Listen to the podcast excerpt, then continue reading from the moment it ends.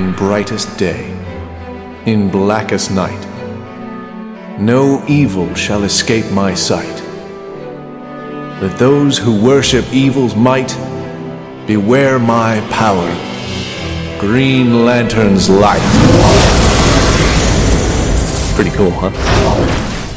Hi, everybody. I'm Chad Bokelman, I'm Mark Marble. and this is the Lantern Cast. Episode 205. Uh, that's right. Uh, something you've been waiting to do for a long, long time. Is that right? Yes, this is one. This is definitely an issue that's one of my favorites, so I'm glad we finally get a chance to do it. Well, then uh, take the lead, man. Go ahead. Tell people what we're doing and introduce our special guest. Well, the issue we're going to be doing is the one shot, the Green Lantern Silver Surfer crossover, Unholy Alliances. And it's a very cool issue between with Green Lantern, Thanos, Silver Surfer, Parallax, and a few other guests guests along the way. So, and our, because we're doing this, our special guest is none other than Darryl Banks, one of our one of our favorite artists and friends of the Lantern Cast. How are you, Daryl? I'm doing great. How are you guys doing? We're doing pretty good. Doing pretty good. Uh, pretty excited to cover this uh, because this is this is not just one of Mark's favorite issues. This is your favorite issue, isn't it? From your past work. Yes, it is. Nice. uh, awesome. So there's a we're chock a block of excitement. So uh, Mark, do you want to do you want to go ahead and take uh, the issue review? You know it by heart. So do you need to open the issue to even tell us what's happening? to, to do it justice, I think I do. as I was as I was flipping through it last night and a few minutes ago to reflip through it, yeah, it's pretty much everything I remembered. But still, there it's it's worth going through it as in in a little more detail than just off the top of my head. But Uh-huh. So it's like I said, it's Green Lantern, Silver Surfer, Unholy Alliances. Let me read the back cover because it's kind of important, setting the stage for what's going to happen in this issue. Uh, Green Lantern, he possesses the most powerful weapon in the universe. Thanos, a treacherous villain who would destroy the universe to appease death. Silver Surfer, soaring the universe, he wields the power cosmic. And Parallax, once a, hu- once a hero striving to set the universe right, no matter the cost. Two heroes, two villains, two unholy alliances. Dun dun dun. Dun! Nicely done. uh, awesome. well, go ahead, Mark. Take it. Alrighty. All right, so we begin in we begin in space, and we find out quickly that it's the Silver Surfer giving narration about such destruction, vast and obscene. He's wondering who could have done this. As we come closer to the planet, we see it almost looks like Superman from behind. We see this figure standing with his big red cape flowing. Then in a few minutes, a few next panel, I should say, the splash page, we kind of see the irony of it looking like Superman because it's actually Cyborg Superman, and his apocalyptic or apocalyptic, no pun intended, armor from that he took during the Hunter Prey Doomsday, the Hunter Prey Doomsday Superman miniseries. That's when he became this version of the Cyborg Superman. So Cyborg Superman, we find out for some reason has been transported into the Marvel universe. Since he has no clue who the Silver Surfer is, he has no clue why he's there. But it hasn't stopped Cyborg from destroying this, pretty much destroying this planet and the people on it. The Silver Surfer, pretty, he declares who he is. I am the sil- called Silver Surfer. Consider me a protector of the universe, if you wish, and consider that a warning.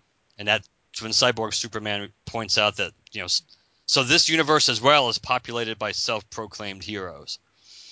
He says his name is Cyborg. Not Cyborg Superman. I guess I guess he's he's cutting it short these days. I'm Cyborg. Call me Cyborg. So he talks about how I'll create War World again, if not on this world, on another. So he attacks he attacks the Silver Surfer. Silver Surfer says, you know, you've obliterated what I once preserved. These were a peaceful people. I saved their planet from the hunger of the power, all-powerful Galactus when I was his herald. Of course, Galactus, the name means nothing to Cyborg Superman, even though he kind of makes a cute little reference that, hmm, heralds for an all-powerful being, you know, worth remembering. So they clash. Now we cut to New York in the DC universe, where Kyle is working on his little logo for Radu, his coffee shop. And as he's doing that, his the, the an explosion occurs which shatters the window in his uh, apartment. Kyle instinctively uses his creates a shield with his ring, which is his you know his new Green Lantern symbol. He recharges his ring. He flies out to see who is the threat or what's going on, and we see it's Terrax, Terrax the Tamer, who of course, Terrax the Tamer knows who Green Lantern is. We don't know why yet, but he knows who Green Lantern is. Kyle has no clue who who uh, Terrax is, but Terrax makes it clear that I was told of you, told you were the only obstacle in the way of my conquest of this universe. So Terrax and Kyle clash. We cut back to the Marvel universe where Cyborg Superman continues his battle with the Silver Surfer. At this moment, uh, Silver Surfer declares, you know, that you have you have great power, but I command the power cosmic. Cyborg Superman is kind of, I guess he's kind of in a mocking tone, like that this is the extent of your, and before he can finish power, he gets blasted from behind with green energy. We see, and then we see the panel, which re- reveals that it's Parallax, Hal Jordan Parallax, classic Parallax, who has tracked down Cyborg Superman and makes Cyborg, I found you. We go back to New York. Terrax and Kyle continue little their little their little battle. At this point, Terrax gets kind of hit from behind as Kyle is getting the worst of the battle. At that moment, uh, Terrax gets blasted from behind, and then all of a sudden we see it's Thanos blasting Terrax from behind with the little statement, "Thank the stars, I've arrived in time." And Kyle thinking to himself, "Great, another one." In the DC universe, Cyborg and how for a moment Cyborg and uh, Parallax completely forget the Silver Surfer's there.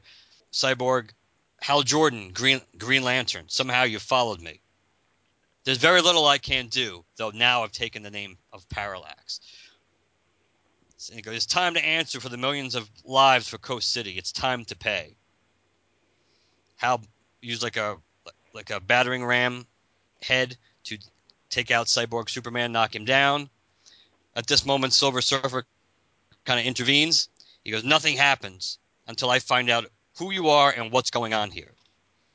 You know, Silver Surfer in his narration kind of points out that he would assume Parallax is in the right and Cyborg Superman is in the wrong, but he has to get some clarification. We have some pretty cool conversation between Hal and Parallax. I mean, excuse me, between Hal and Silver Surfer.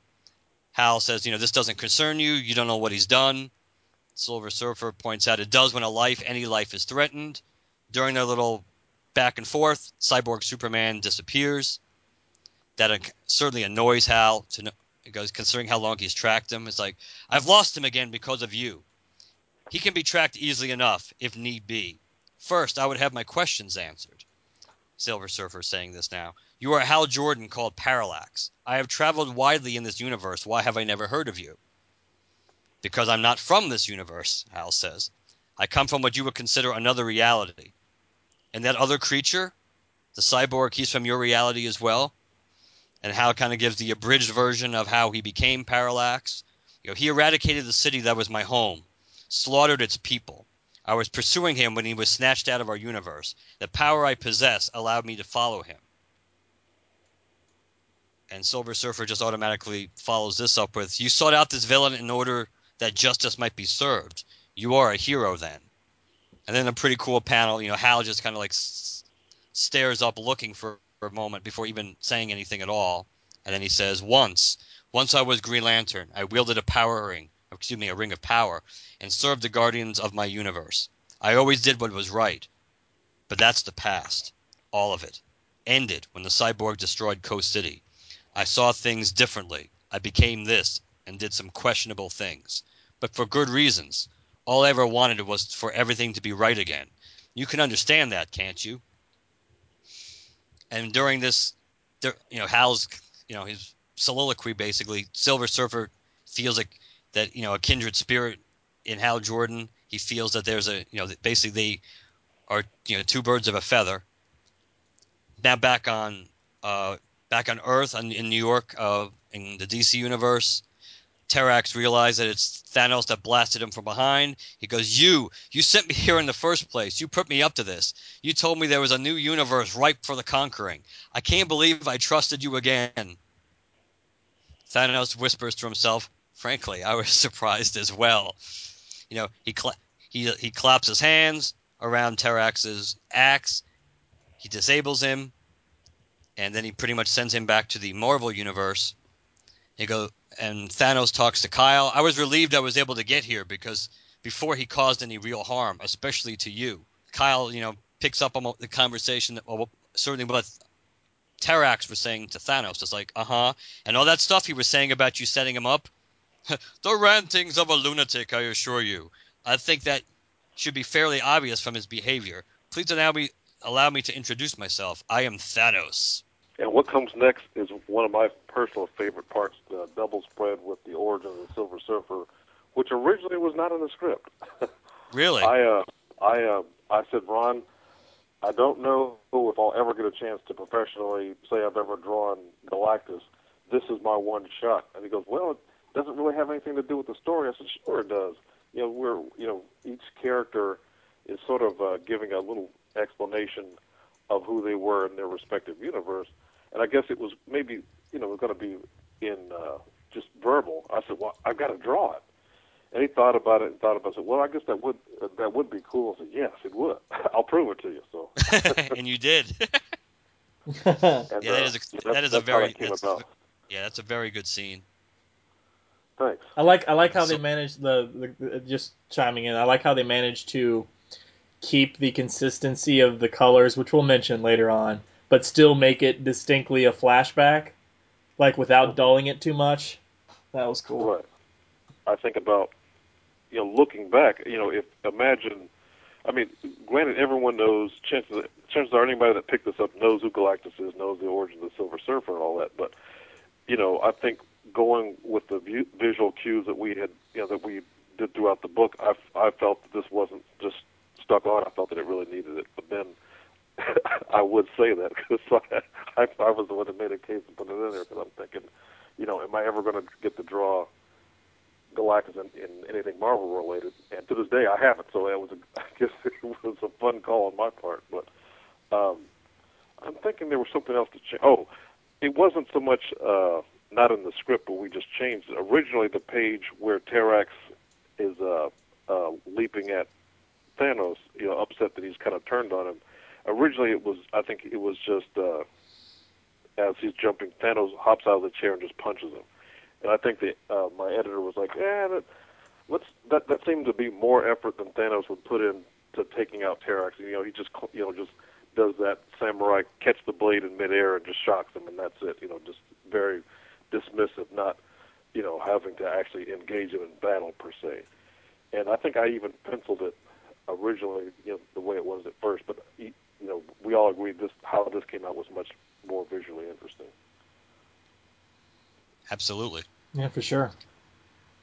Yeah, it's a nice page, and it's a very and it's a very nice, a very succinct way of you know visually. Besides you know the narration that the Silver Surfer is giving, just a a very n- nice and subtle or succinct way of him relaying to Hal pretty much you know his story of you know almost like his thankless task or how of why he's in the position that he's in and how they obviously why they feel certainly the Silver Surfer feels that they are you know two sides of a coin here that they belong together in a way.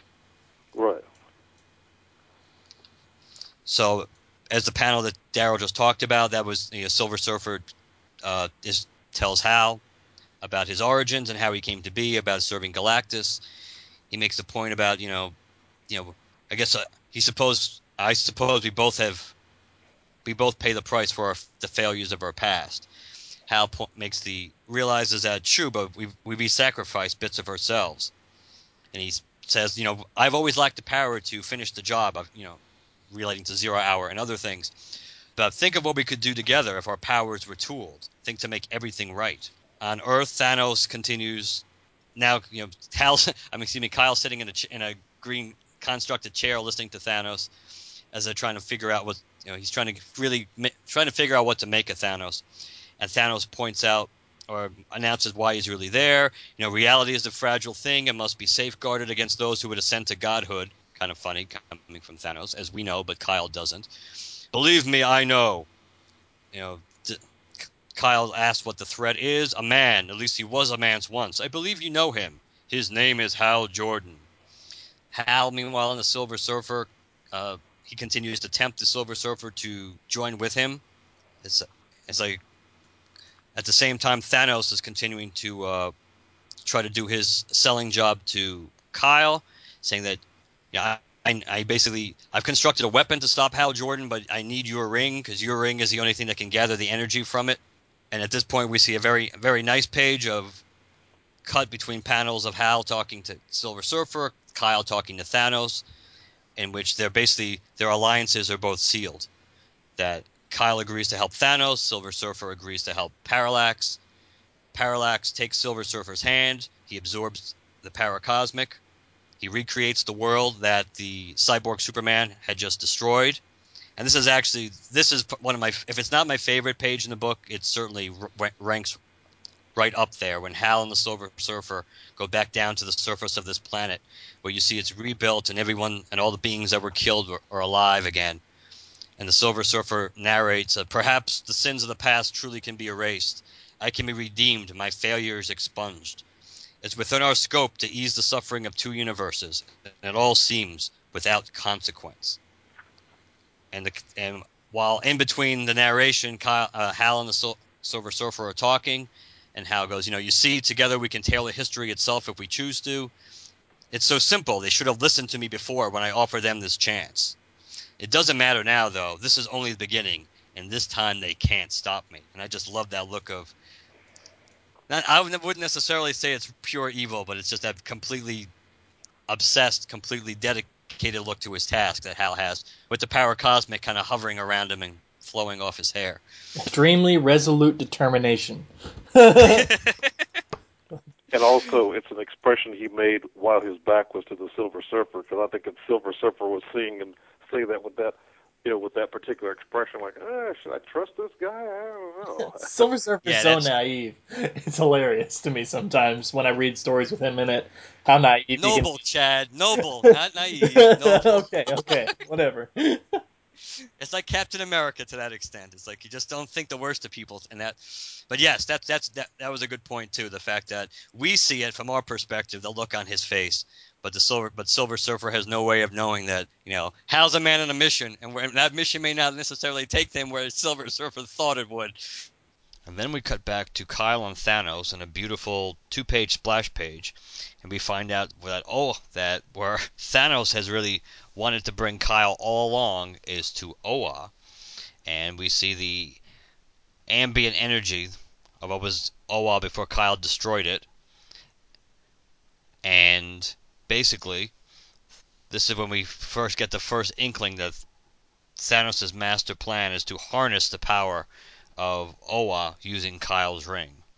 And the splash page is very nicely drawn, and I believe, Darryl, I think you have some interesting or a nice little anecdote to go along with this, some comments about what inspired you to something that people basically may have missed in this, or may have may not have thought twice about. So take it away, Darryl. I would them as people can pick up on it visually, but the uh, that huge Kirby-looking antenna was actually taking design cues from the Ultimate Nullifier.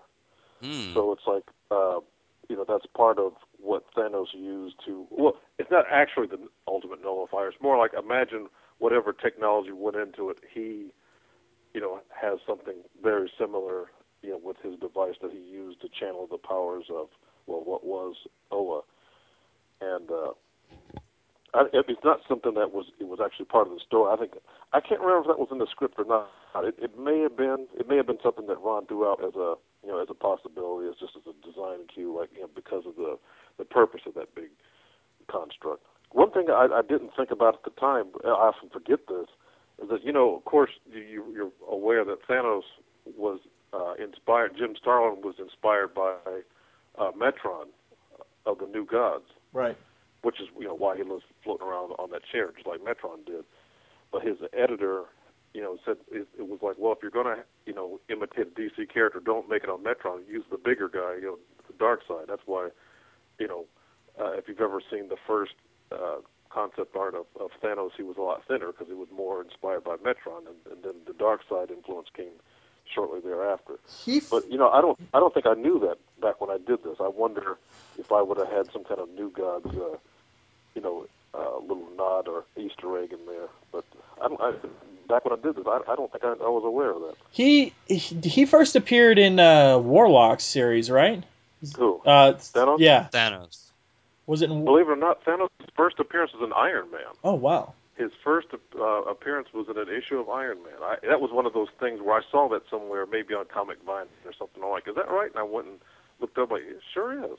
Hmm. Um, I think. Do you remember? It was a classic uh, Iron Man issue where he's fighting the the, the Blood Brothers. These two vampiric, these big hulking brown and blue uh, alien vampires. Like, wow, as I say that, boy, that sounds so geeky.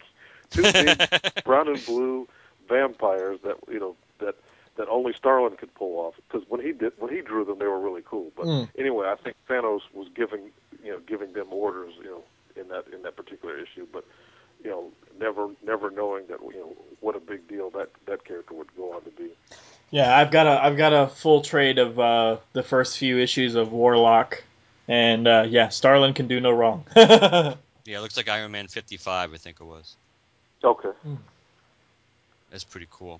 But yes, obviously, like what you were saying, Chad, most people do remember him from that from the first interaction with Warlock and everything on his way to become Magus and all this. yes. That's the, yeah, that's that's when I first remember reading Thanos too back in back during when they were reprinting those. That was pretty. Yeah, that's That that's that's cool. great Marvel Cosmic right there. Yep, It is. Go ahead, Mark. no problem. So Kyle Kyle puts his ring into the basically the mechanism of the of the weaponry as designed by Thanos to start pulling in the Oan energy. As he does, Hal reacts to it in the D- in the uh, Marvel universe. He you know he figures out what he can sense almost immediately what's going on. Someone is tampering with the structure of, of the universe of both universes. Silver Surfer, meanwhile, has been greatly depowered since Hal took so much of his power cosmic that during the latter stages of this uh, story, the Silver Surfer is just slowly recharging his batteries. Uh, Hal says, "A power of this magnitude, the destruction could be unimaginable. We have to stop what's, what's ever happening. I can guide us if you can take us there." Silver Surfer goes, "With all the speed I can muster." During we cut we got back excuse me cut back to Thanos and Kyle, where Thanos pretty much uh, cuts to the chase and makes Kyle realize that he's been play- that he's been played. That the whole point of this is to get to get enough power so he could you know destroy everything so he, he can be take his place by his beloved Lady Death's side. He now has the power to destroy everything.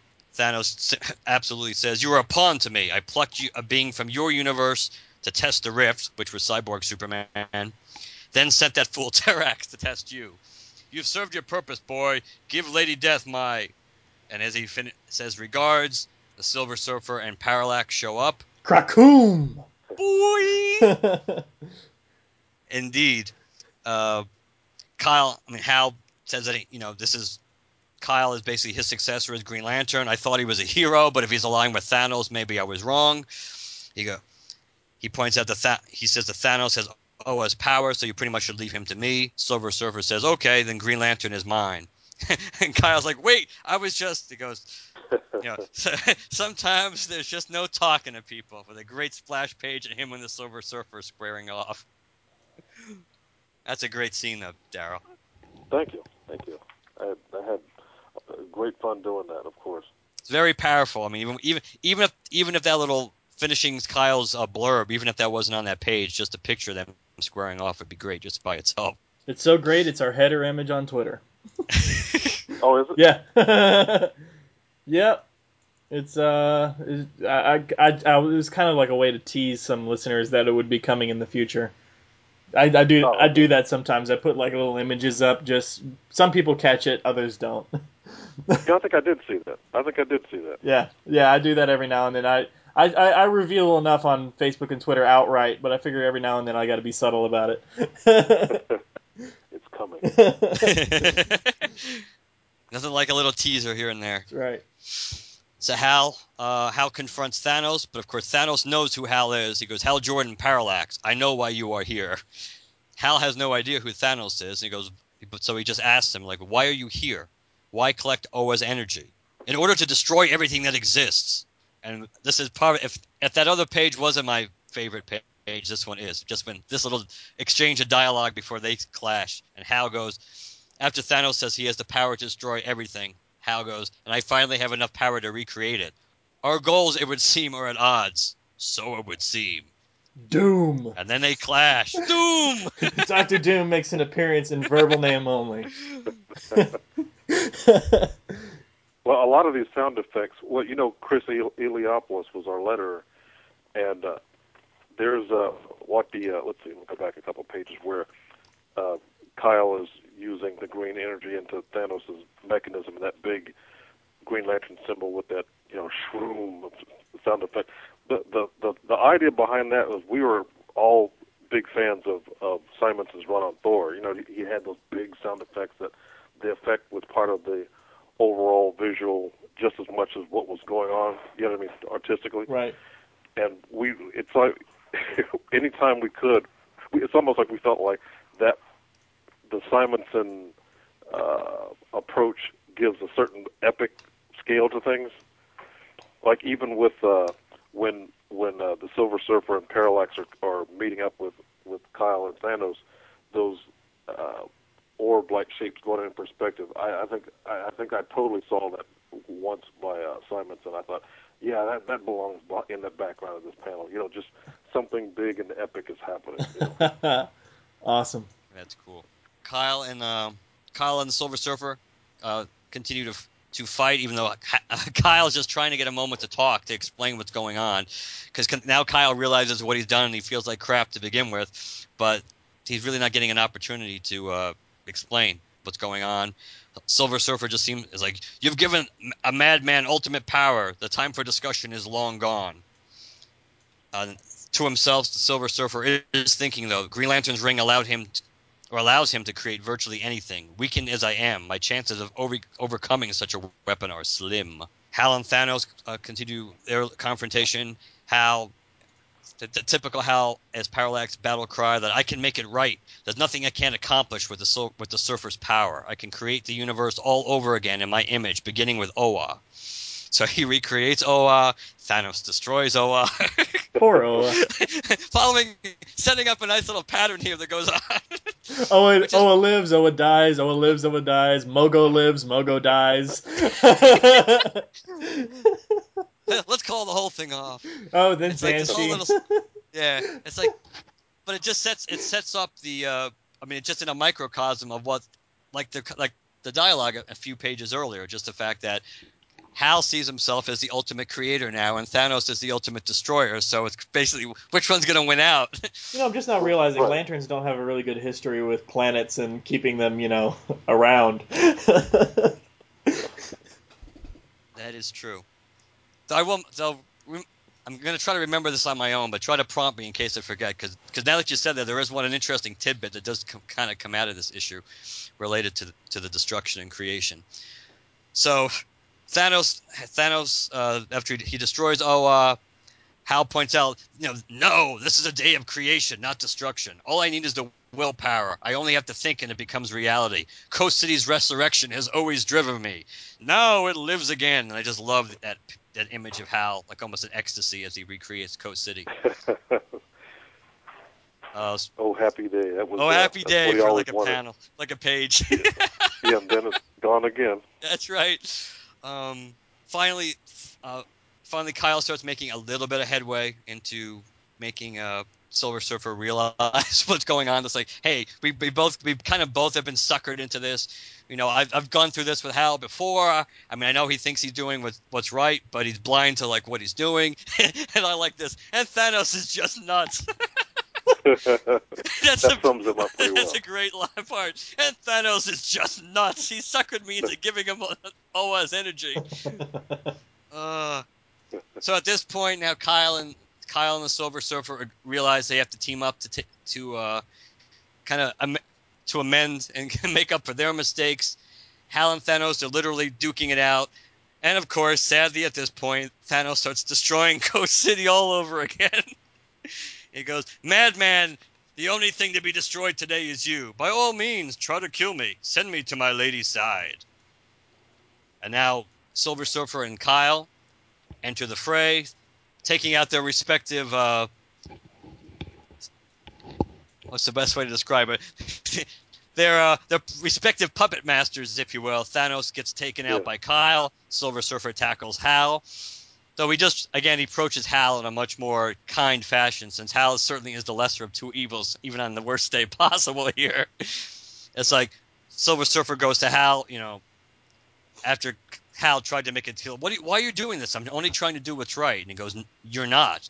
Your obsession, your obsession has unbalanced you, and I should have seen it sooner. You need help." Thanos comes bursting through. It's like, no one will deny me now that the ultimate power is mine. And and this is a pretty cool Kyle moment. He goes, "No, it's mine because the ring's mine.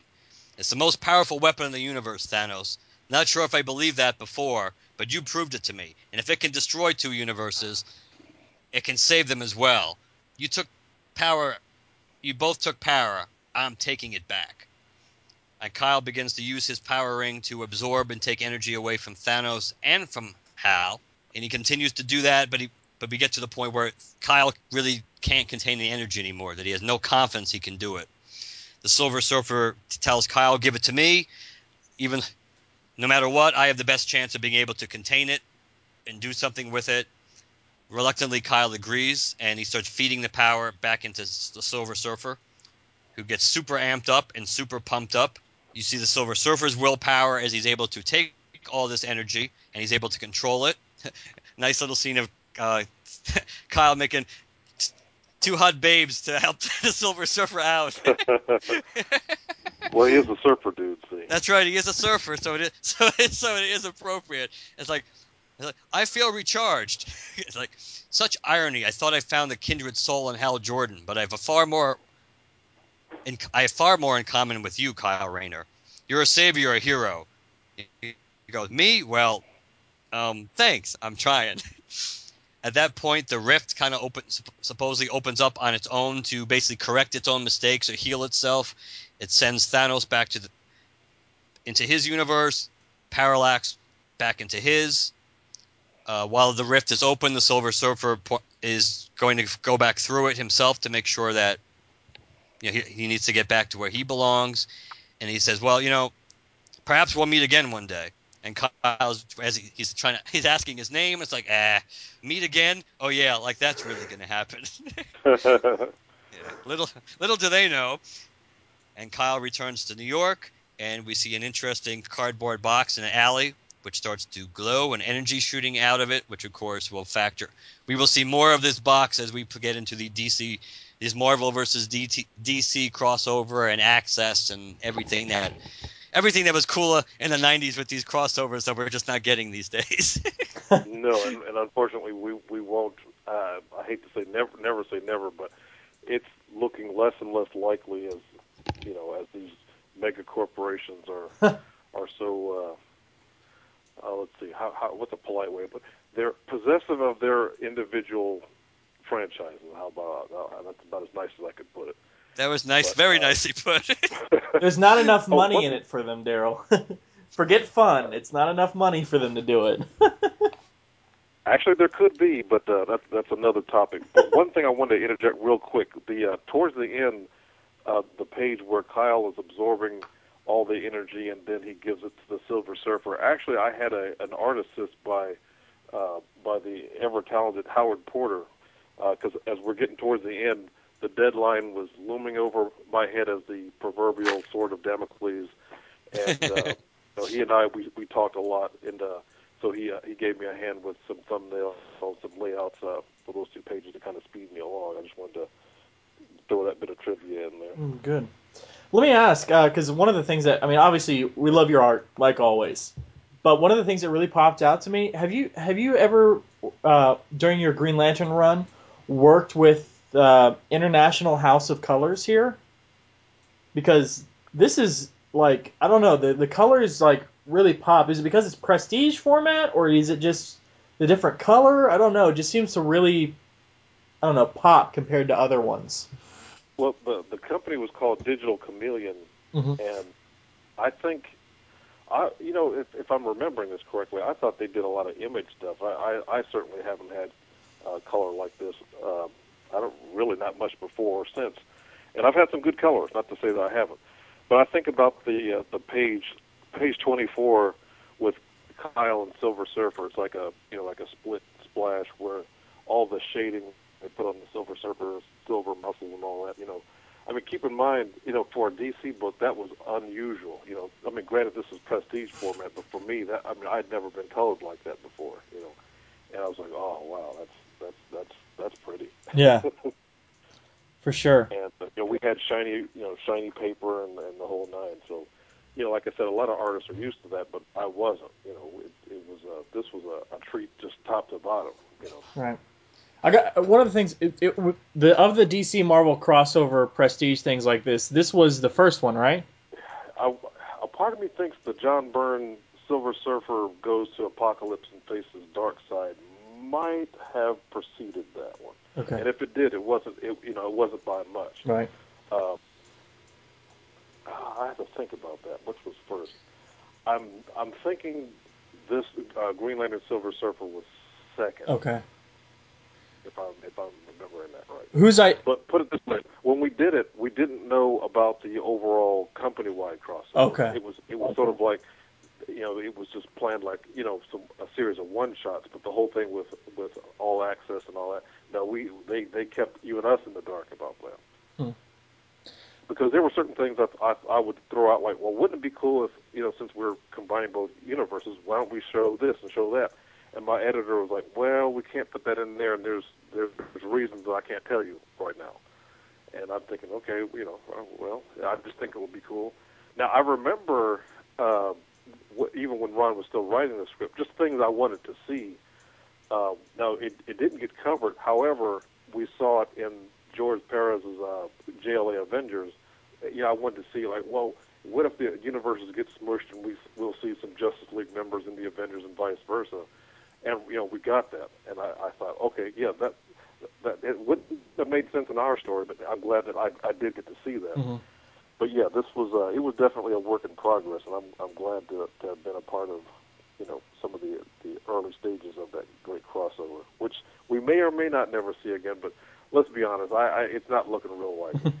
The did you when when you got to that final page was that was that final page like scripted right right before it went to press or something or, or would, did it happen all together and you're like ah I kind of see they're setting something up here but I don't know what Oh, I, I definitely got scripts in in sections. I mean, that's really how Ron writes. It's only once in a while did he have.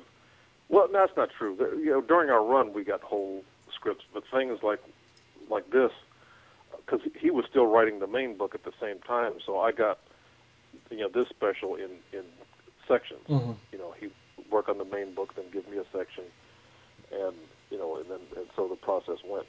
So you know, I didn't see that till you know, pretty much close to when I was getting to that page, you know. I just thought like, well, what's the, you know, what's this light coming from the box? And like, oh, well, it's gonna, you know, these, these will, these crossovers will continue, and it has something to do with that. And I thought, okay. Now, at that point in time, I was so close to the end. Um, you know, I almost didn't care what it meant. I'm like, just get it done. I mean, I even think it's like, okay, we're on the last page, and Kyle's flying away you know, think of a cool pose, you know, for him to do. I, I couldn't think of anything. It was Christopher Reeve Superman, you know, with the fist stuck out with the one, you know, elbow bent. If you look at it, look at Superman Yep. the movie, and then look at them. It's the same pose. That's that's all I thought. Of. Uh, oh man, clock's ticking. Uh, uh, Superman, there, there. That's it.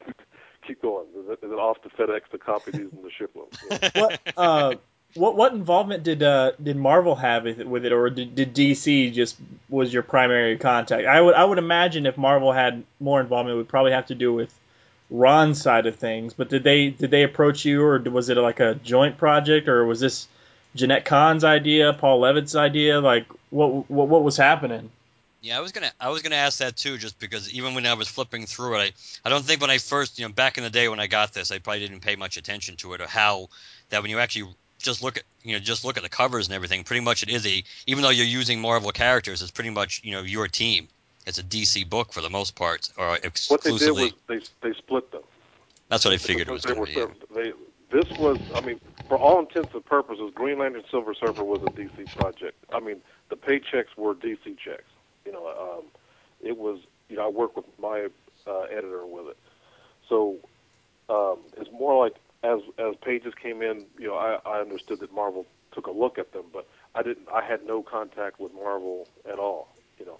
Now, granted, at the same time, you know, Ron was probably still writing some things for them, and I think that was great that you know we had Green Lantern Silver Surfer written by someone who's familiar uh, with both characters. You know, he had a run on Silver Surfer and as well as Green Lantern, so that to me that really added a sense of I don't know legitimacy, for lack of a better term. Um, I mean, it wasn't just oh we got this guy that you know, we, we want to do Green Lantern and Silver Surfer, and he's only familiar with one or the other. But in this case, it was someone who was very familiar with both characters. Right. And so uh, I enjoyed that. So I, I knew that I was going to get, uh, you know, a, a very respectful interpretation of both characters. So it, it would feel very, it won't, it wouldn't feel one-sided. In other words. What what's is is I, I asked this of a lot of creators. I don't know if I've even asked. I might have even asked this of you before. What's what's it like drawing Kyle's creations? Like, is it kind of meta being an artist, drawing what an artist is being contracted to do? Like, for instance, Radu's Radu's uh, coffee house little symbol there. Oh, I mean, like, what's what's it like to to to come up with his ring creations as he's drawing, or just in general? Or? No, just I mean, just not not just ring creations, but like the stuff he draws as an artist. Like when when, uh-huh. when you were when you were drawing, you know, uh, not just Kyle in the in the book, but the stuff Kyle himself as a character was drawing for whatever oh. project he had on his on his plate at that time. Did you adjust your style at all and go, "This is what Kyle's style would look like," or? No, not really. It probably wasn't time. It's it's like, oh, what a coincidence. Kyle Rayner draws a lot like me. well, I didn't stop there. I mean, his his workspace was my workspace. I mean, just literally, I think I, I just took a step back and just took a couple of visual notes of you know the the window was. I mean, if I could take a photograph of where I used to live when I drew this, it's like, yeah, that this this looks a lot like a certain you know art studio in Columbus, Ohio. You know, uh, including the uh, yeah, haz- hazardous cargo box. I don't know if I had hazardous cargo, but those those boxes, yeah, the same boxes, the the the fax machine, that's my fax machine, uh, et cetera, et cetera. You know that you know his table was my table. Um, now, granted, I think once we started moving around his apartment, there were some differences, but for the most part, yeah, Kyle Rayner's apartment looked exactly like mine. Just minus the hazardous, the hazardous material and the uh, power battery, probably. Uh, well, I'm thinking, well, not. did I have a power battery? I might, I might have had. Uh, well, I didn't have Kyle's. I don't think they had the Kyle one. They, I'm trying to think. Did I have the Hal Jordan one at that point? Maybe not. Uh, but even those the file cabinets that the battery's sitting on, yeah, those those are my cabinets. Except mine are a little bit wider than that, not quite that narrow. But, but uh, yeah, it's like yeah. I mean, just even the stuff in the window windowsill because I could hardly ever close the blinds. because I always had pictures. Uh, uh, I don't know. Uh, uh, mail and, and action figures in the in the windowsill. Like, yeah, Kyle has stuff in his windowsill too. You know? I'm sure Chad and I can relate to that too. Yeah, yeah. yeah. oh man. Yeah, the art in this book is just so good. Yeah. It really is. Like I said, I I do think this is, I do think this is my absolute favorite. Certainly my favorite issue on during your run, and uh, this is my favorite par. You know, certainly with Parallax involved. I think. I mean, I think Kyle looks great in this issue. It has some of the most memorable scenes in my mind when I think of Hal as Parallax. I think a lot of the scenes from this issue, especially with him and the Silver Surfer. Mm. And I just love that standoff with Thanos. It's like it would see it would Seymour goals would be at a, all right odds. I just love that.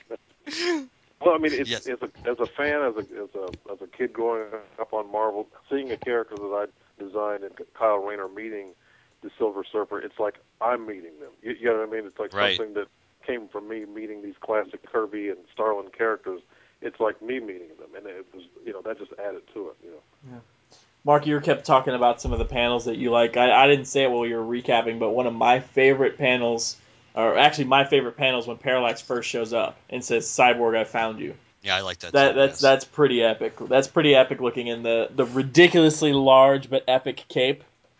I don't know. I don't know if it's perspective or what, but that's awesome. I mean, it, it you know sometimes when you see like for instance, I remember when I was reading Rebirth and Batman's cape for uh, the way Van Sciver drew it, I was like, that's just unnecessary. it, it, here, here you're just like he's in space. It's billowing about, and he's awesome. Leave it alone.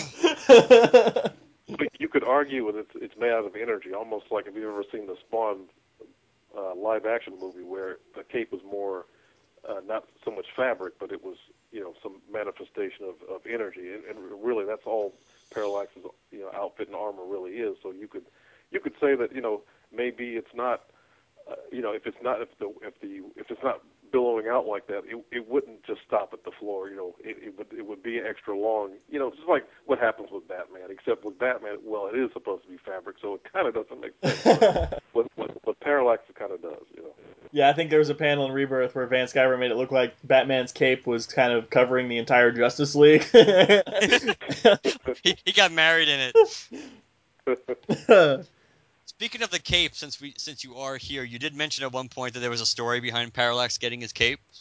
Yeah, I mean it, it wasn't nothing really particularly detailed. Originally, we didn't envision him with a cape, but uh, when he started to get popular with the company, and then Dan Jurgens wanted to have him uh, be the the uh, the main thrust behind the uh, Zero Hour, they felt that uh, a cape would make him more uh, of a dramatic visual character, you know, especially since he's going to be the mastermind. You know, the, well, with the exception maybe Thanos, but you know, like a Doctor Doom or Magneto, you, they have to have the cape, you know. So I'm like, yeah, I can come up with a cape, and you know, it, it just took a moment to throw a couple designs out there, and the the the parallax with the cape was born. Now, what's funny is I didn't know about the whole zero hour thing until it was published. There was a friend of mine that I grew up with. He was like, "So, what do you feel about uh, Parallax being behind Zero Hour. And I said, well, no, Extant is the main uh, villain behind Zero Hour. Like, no, Extant was was just a puppet, you know.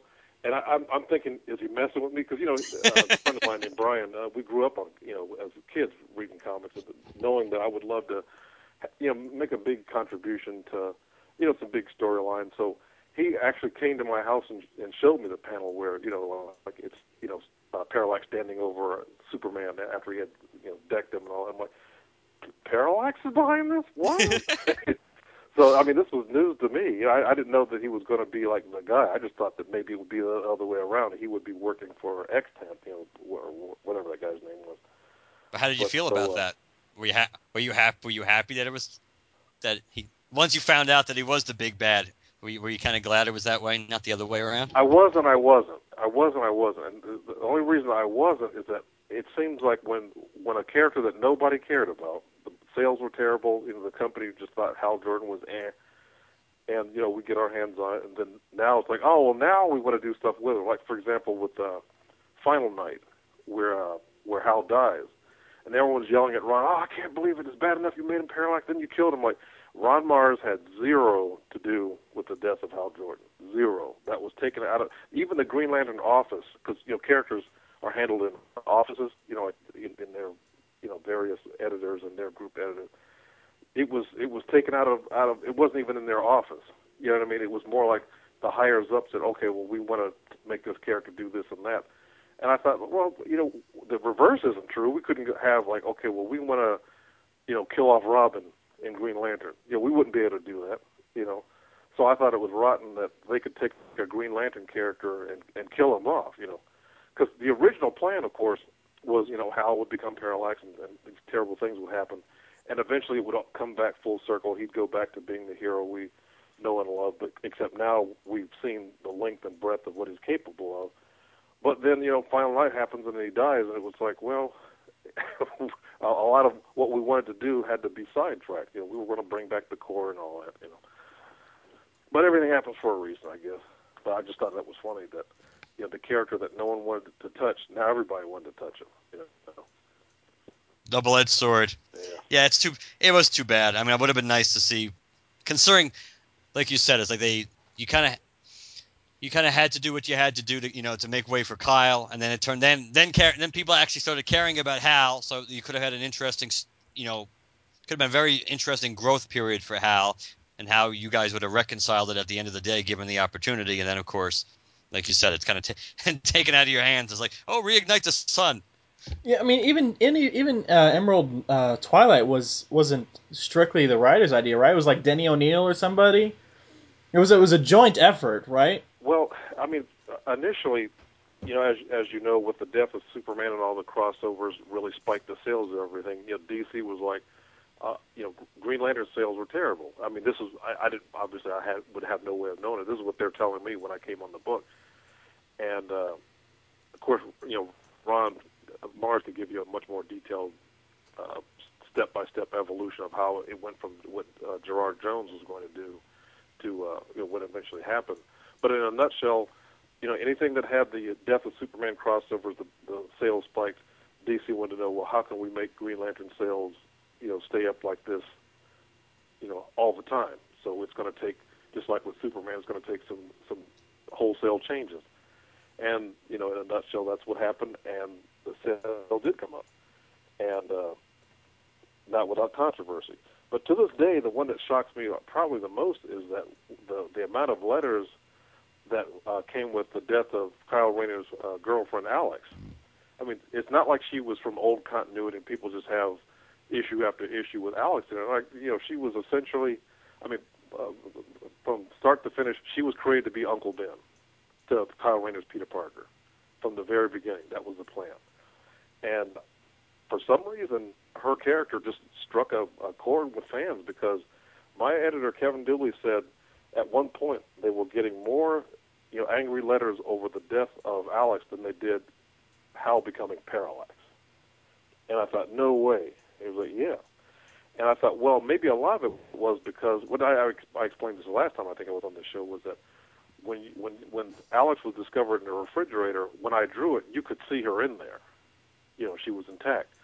But in a, in some weird, bizarro world attempt to censor it, they they put this fridge door kind of covering it, so you couldn't really tell. So to me, that implied she's in there in pieces, and I think that's what probably, you know, made it hit the stratosphere. So um, that definitely didn't help, and it, it made it. I mean, she was dead either way you look at it, but to me, dead intact and dead in pieces in a fridge, just to me, it's a whole other, a whole other level of horrificness. Is that the word? the um, and so that probably contributed to the volume of mail. The uh, the the splash page that inspired a women in refrigerators trope. yeah, yeah, a whole trope. And, uh, and thanks, Gail Simone, for using my artwork on your website. And I'm glad we got the chance to talk about it. No, wait, you didn't talk to me about it.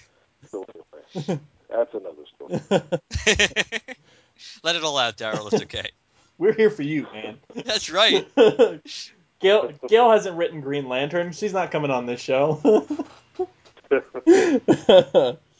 well, I I think the implication was that you know it's a bunch of women hating misogynists or whatever, and I'm thinking that's nothing could be further from the truth. Uh, but you know, haters gonna hate. That's right. This is true. That's right. Tater's gonna tate too. Uh, That's not a line. I've heard People it. don't say that. I think it's a cool. I think it's a cool line. I use it. not not day to day, but I mean, no, um, no, just I think I just I just really enjoyed this particular this particular issue. What we, we haven't really focused on. What about what about your opportunity to draw Thanos? What what did you what did you feel about you know you you got Silver Surfer and big fan of Silver Surfer, but get and your your moment with Galactus is I mean I, I remember you saying that before that you were really excited about that. But what about the the Thanos side of things? Is there anything particular I don't know anecdote or anything you want to talk about when it comes to Thanos in particular? Did you uh, you you said you were looking at later stuff uh, for reference, but uh, I mean anything you want to throw out there? Absolutely. Well, you've been to conventions and you've met you know uh, famous comic people before, right? Yeah. And that's pretty cool. Isn't it exciting to meet? You know, okay, I get to meet Stan Lee or whatever. Well, to me, this is even going to another level. This, I hate to to make this uh, an, an analogy with stuff, but this is what it felt like to me when I was doing it. Imagine a famous person, uh, famous people. Let's say three famous people, and they each have a luxury sports car. One says, "Hey, you want to take a ride in my Porsche?" And it's not just a Porsche. This is a famous person's Porsche, and then that's fun. And the other one, "Hey, here's my Ferrari. You want to ride that?" Mm-hmm. And, you know, and that's Thanos. Oh, this is great. Wait, wait a minute. Why should they have all the fun? Here's my keys to my Lamborghini. It, like I said, it's it would be one thing if it was just a Lamborghini, but it's a famous person's Lamborghini. you know what I mean? So, Right. Galact, you know, from Terrax to to Thanos to Galactus, it's like, oh, this is overload. This is amazing, you know. And I get paid to do this. it was just almost made me to pass out, you know. Yeah, that was that's. Uh, I think you you can clearly see why this is easily one of my favorite you know, favorite uh, projects I've ever worked on in my career, easily. Yeah, for sure. And, and I, I relate. Uh, I felt that way when I met Denny O'Neil for the first time. I, we we had talked about it. We had talked over uh, Skype and stuff for an interview for an episode before, but it's so cool just to meet the guy in person. Uh, Right. he's a big hero of mine. Uh, and uh, the, I, I remember sitting down for a second interview in person with him, and it was just him and Mary Fran right after his, wife Mary Fran right after uh, uh, a panel he had done. And we're just sitting alone in this empty this empty panel room, and I'm like, I am sitting in a room with Denny O'Neil, and nobody's here to photograph this or videotape it. I don't know Pixar didn't happen. yeah, exactly. Well, I, I handed my cell phone to Mary Fran to get her to take a picture, and bless her heart, she, she couldn't figure it out for the life of her. So I just said, "Oh yeah, you got it. Don't worry," so I could let Oh, them get okay. back to get back to their thing. Uh, but yeah, One thing you probably discovered about Denny is considering. I mean, there there are some, uh, you know, comic personalities that that they uh, they're they're famous and they're aware of it. Whereas Denny, I mean, considering the impact he's had on the industry, he's so down to earth. Every Uh-huh. time I talk to him, I I'll have to stop and think, is this Denny? This is the Denny O'Neil, right? He's like, yeah, yeah, that's that's him. Yeah. Denny is a huge hero of mine. Another huge hero. I haven't had off on a tangent, but I don't care. I actually I'm excited about it because I uh, Julie Schwartz is a, Mhm. a huge hero of mine, and I had his uh, biography or, or whatever you want to call it, uh, Man of Two Worlds, on my Amazon wish list forever. And I was browsing through a half price books just yesterday, and I found a copy of it for three bucks. and I'm like stoked to have this biography of one of my heroes. I, Uh-huh. I may not ever have had a chance to meet Julie Schwartz, but I can read about him. Right. It's almost like being there, Jeff. That's almost it's it's, it's, it's as close as I'm gonna get.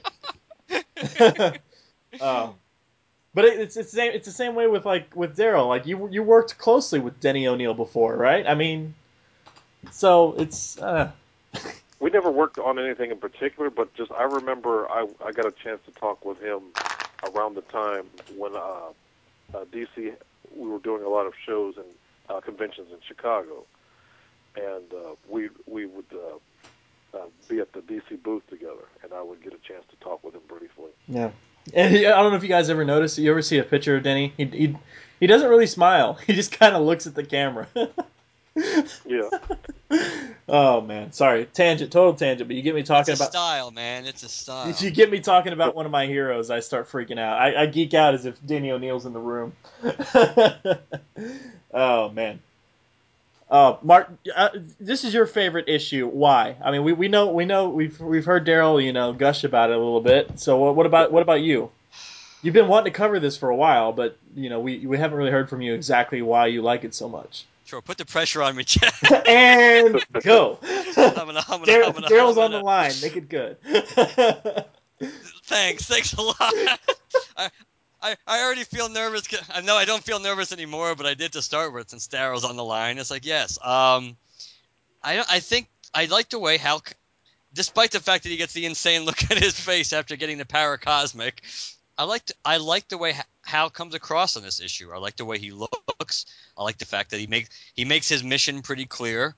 I like the fact that he kind of acknowledges that he's still honest enough with himself, or has gotten to the point where he's enough he's honest enough to not just say yes i'm a hero when pressed by the silver surfer that he kind of has has to hesitate and then he has to qualify it and say well i was a hero once i was but not anymore and then that he did questionable things which we know is a questionable way of describing it right. but he's still acknowledging that he's still he's so he's not entirely oblivious to to this to his sins i think I like the I like the team ups the that you end up having two people that you would never think they would they would be allied with each other for various reasons. Much more in the Thanos Kyle case, I think, than the uh, Hal Silver Surfer case, because Hal does Right. bring more to the.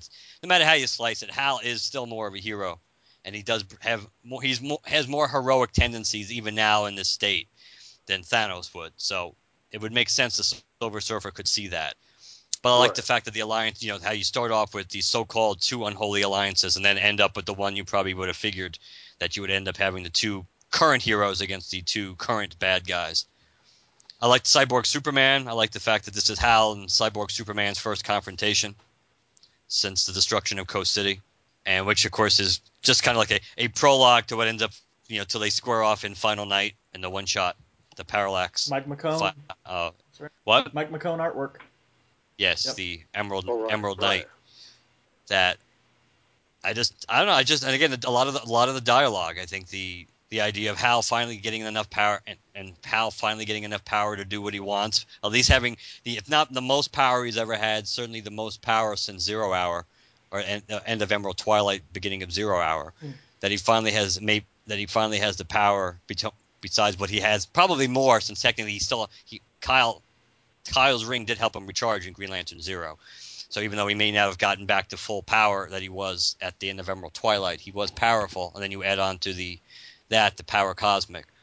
But just the fact that he finally had that ability, and of course, which kind of goes back to the thing that I wanted to touch, go back to that with all the creation and then destruction that happened in the in this in this one shot, the one world that actually does remain intact is the one that Hal and the Silver Surfer recreate. That the one that Oh, that's true. that true. Cyborg Superman destroys. Not necessarily. That that he I was thinking to myself. I was thinking to myself just now. a they they smash it up pretty good, but then they leave. They fly off into space. Uh, is there like a? Is there technically? Could there still be like a recreated, half destroyed Coast City floating around in space on an Oh, oh, yeah, but- well, I'm not even thinking about that. I'm thinking about before they got to that point. oh, When they were back in Well, the Marvel maybe- universe, when they when they recreate that planet Cyborg Superman trashed, mm, yeah. that planet maybe remained once intact. maybe once Hal wasn't focusing on it anymore, it just yeah, maybe it dissipated possibly. I, I don't know. Maybe. And I'm, I'm, I'm assuming I'm assuming that uh, Cyborg Superman got sucked back into his universe when that portal opened up because we don't see him again. Right. So I'm assuming. Yeah, yeah, I think he just ends up back in the in the DC universe where he belongs. Yeah. If he belongs anywhere, that's where he belongs. Stay on your side of the room, Cyborg Superman. right. Well, Of course, his- now he his- doesn't even his, exist. uh, not the way he should. his role had been fulfilled. You know, we we weren't focused on him anymore. It's like where'd he go? Ah, he's just he's gone. Yeah. They'll meet again. we'll Okay. meet again.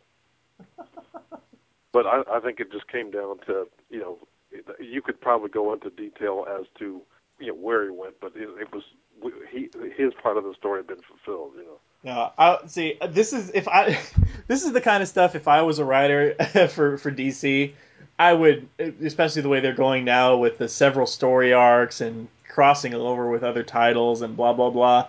I would not last Uh-huh. long because I would go. What do you guys remember that time in Unholy Alliances where Hal created that coast city? Well, what if we have like Hal stumble onto this city and remember? no, Chad, do this. Stick with the plan. i but this, we got to bring this back up, guys. It wasn't a crossover. Is it is it even canon? That's true, especially now. yeah, yeah. Uh, So we know Cyborg Superman isn't. yeah, that's right. At least not as guy. as he was. Yeah, Coast City getting destroyed. No, didn't happen. Right? That's what uh, Didio said. I believe so. oh As of now, anyway. Until we find out, until we find out that it does, Oh God. or it did. Oh. Uh, it, it's it's a it's a it's a great issue. I mean, it's it's Mark's. Uh, you know, he's been wanting to do this for a long time. Uh, I I love it just because it's fun. I love uh, uh, you know I, already, we've already talked uh, for sure. I love the art. I love the colors, especially too. Just uh, the, the the combination of these particular colors in the prestige format with your art, Darryl, awesome. But uh, it's it's it's just fun, especially the way you describe not knowing that these DC Marvel crossovers would come to something. I Right. I think that kind of in a way shows through. I mean, even though it's uh, even though I, I guess Ron knew, but Well, not not not like you would imagine. I mean, it was, you know, we were not left in the dark, but a lot of it was just being developed on the fly. It wasn't. I mean, there was a level of secrecy to certain to a certain extent, but a lot of it was just literally being made up, uh, you know, step by step as you know, as maybe things were getting negotiated and et cetera. yeah, Yeah, see, to me, when you read when you read this issue, when you read this prestige format uh, uh, volume, uh, as it were, it's just you you feel the fun, you feel the you know the combination of the creative team going. We don't really know where this is going, but it's awesome, and we're gonna make it awesome.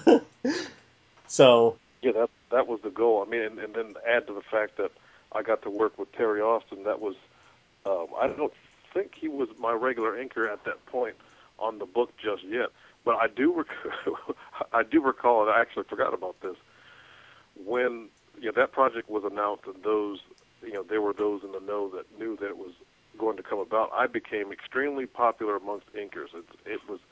I remember I had to run an errand. I was at a convention once, and this one inker was like, "Oh, I'll, you know, I'll give you a ride to so and so." You know, it was fun. It was kind of like, uh, you know, uh, everyone wanted to, to put their best foot forward because they wanted that gig. Cause, you know, that was had a lot of pages and it would be a lot of exposure. But you know, we we had pretty much made up our minds we wanted Terry to do it. but I just remember being, you know, officially, unofficially courted by inkers that, that you could tell were hinting at they wanted a, a shot, even though I wasn't the editor, I wasn't the one to make that decision. But maybe they thought if I could put in a good word for them. But huh. That's, nope, we, we, we, we wanted the icon, Mr. Austin, to do it. yeah, and it worked well, uh, definitely for sure. And, and I, Mark, would you would you say it's fair to fair to say that when you think of like if somebody says, okay, they're going to give you A, B, and C artists, and you think of example A for you know this person and so on and so forth, is this what you think of when you say when someone says Darryl Banks artwork? This issue in particular. Yeah, I would say, honestly, I would say this issue, and again, another thing we did not that long ago when we did Parallax View. For some reason, I like a lot of the images in my head when I think of Hal. Come back to that issue too. Hmm. But I would say this. I would say this issue. This issue probably first and foremost because to me there's even more. There's more panels and pages to me that I think are iconic in this. At least to me in this issue, like that whole page where, like we talked about before, that whole page when they're on that Silver Surfer and Hal are on the planet that they've rebuilt, and, Okay. and Hal's talking about now that you know now I've got the power and they can't stop me. Just, just the way that whole page is drawn, I think that's my that that is just such a beautiful page, and and the whole idea of both these guys kind of seeking redemption for for their past failures. Mhm. That the message behind it, I, I kind of always been able to. I always, I certainly at that time in my life felt you know I, I could really relate to that concept. So I, I kind of that I think that's one of the things I always liked about Hal when he was Parallax. That I kind of liked the idea of uh, the idea of trying to you know make make up for your sins, kind of set things right, and and and redeem yourself in the process. So I think that as a concept I, I can relate to. I've always felt like I you know t- a tied to a close bond with the, the general idea of it. Yeah. So in that Well, one that- page with him and the Silver Surfer, I think just it's just perfectly sums that up. the thing is, I think about uh, the great work that, that Geoff Johns worked on the character, but that was the one thing I could really couldn't really grasp was by making this the parallax like an entity that took him over. To me, it almost absolves him of anything he did wrong. You know, it's like you know, literally, the devil made me do it. And I, I didn't particularly care for that. I like the idea that you know Hal went he was pushed too far and went too far, but then he realized that and came full circle. You know, I think people have made decisions in their lives that they later regret and, and try to, uh, you know, to try to make good on it. And so, you know, I, I like I said, nothing but respect for Geoff Johns' work, but I just thought by taking that away from Hal, like, oh, it was something in him making him do it. It kind of didn't make it. It, it, it, would, it definitely wouldn't make Green Lantern and Silver Surfer make any sense. You know what I mean? It's like, Right. well, why would that? Why would that creature want those things? So, you know, I- like I said, maybe this book isn't really considered canon if it ever was, but you know, it certainly wouldn't be now with those thoughts in mind. Yeah, I, I I agree with you, and I, I know Jim, one of the sh- co- former co-hosts of the show, definitely agrees with. He he didn't like the the fear bug concept, um, but I think I, I do distinctly. I don't know if you remember this, Darryl. Uh, in uh, in Rebirth, there's a point where I guess Parallax or somebody, uh, whether it be the entity inside of him or Spectre or Hal himself, is slowly starting to rebuild Coast City, like streets and street lamps and everything starts showing up. And, Okay. and his apartment building shows up, and then later on in the story, Parallax explodes that apartment building, and and this is when the entity inside of him fully wakes up and is taking you know an active role in, in control and uh, of Hal and trying to eliminate the Spectre, and says something something to the effect of, "I've I've lain dormant so long, and I've I've tried to placate you, Hal Jordan, for so long."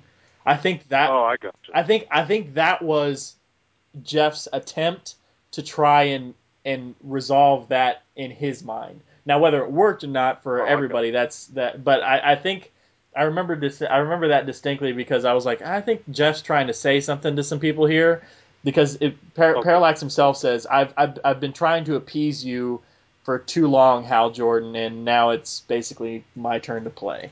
so Oh, I see. well see. I, I wasn't aware of that. I didn't read that. So okay, Yeah. then then it then it kind of ties together. But yeah, I don't know. There's a, there's a part of me that like the way we we had it. Yeah. But, you know, it's I just uh, I think the way you had it was better too. Yeah. I think it made. I think. I think it makes.